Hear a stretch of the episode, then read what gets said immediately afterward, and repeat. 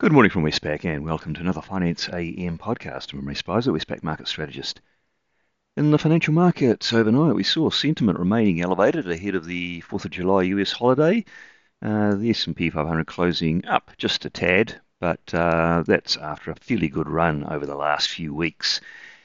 And bond yields in the US dollar, they did dip only briefly following some weaker US manufacturing data. Uh, bond yields overall unchanged, and the US dollar currency overall a little bit higher, although against that, the risky currencies like the Aussie and the Kiwi uh, did perform pretty well.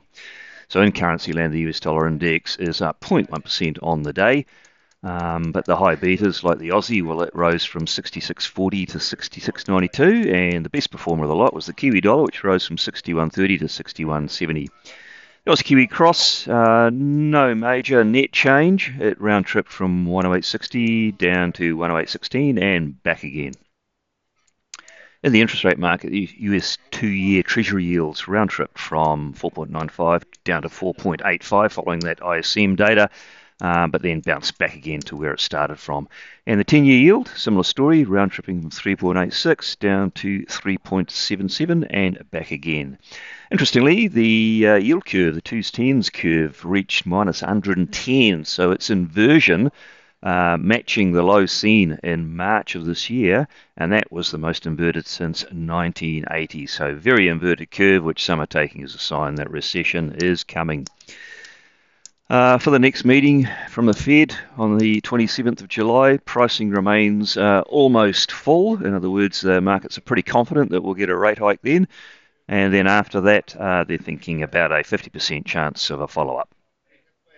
In the Australian interest rate markets, uh, three year given bond yields overnight rose from 3.93 to 3.97%. The 10 year yield also up from 3.95 to 4% and that comes ahead of today's RBA decision, uh, which will be an interesting one because about half of the economists who are surveyed uh, expect a hike and half expect a pause. And markets too are uh, undecided. They've only got nine basis points priced in, which is about a 35% chance, so not uh, that confident that we will get the hike. Westpac is expecting a hike. Uh, so as I say, we will be interested, uh, very interested in the outcome, and you're likely to get a market reaction and swap some bonds thereafter. Um, after today, though, uh, markets are expecting another one and a half hikes, so still more to come in this tightening cycle from the RBA, regardless of what you get today. Uh, New Zealand market pricing hasn't changed for weeks, really. Uh, the OCR is currently at five and a half, and um, the July meeting is expected to be a placeholder. Uh, no change in the rate, and there's about a 50% chance of one more hike in this cycle, somewhere out in the October to November area.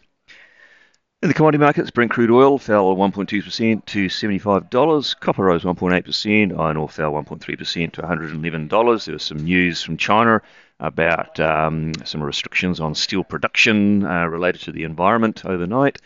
And gold is unchanged. Uh, the main event that people were watching overnight was the US data for manufacturing activity. That's a survey from the ISM, and it did disappoint expectations. But uh, as I said, the market reactions were very brief and uh, fully retraced uh, within the hour.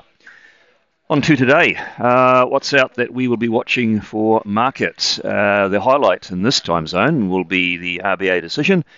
Uh, Westpac does expect that it'll raise the cash rate by 25 basis points to 4.35%. Uh, but as I said earlier, markets uh, or the economists are also split roughly 50 50 as to whether we'll get that hike or not. In New Zealand, we'll be watching the uh, second quarter's NZIER survey of business opinion expected to show that sentiment remains weak, but pockets of strength emerging. Uh, this is a fairly detailed survey, and we always like to look under the bonnet to see uh, what's going on in terms of uh, surveyed activity.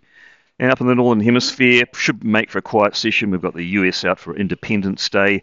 So that's it for me today. Thank you for listening. I'll be back again same time tomorrow morning.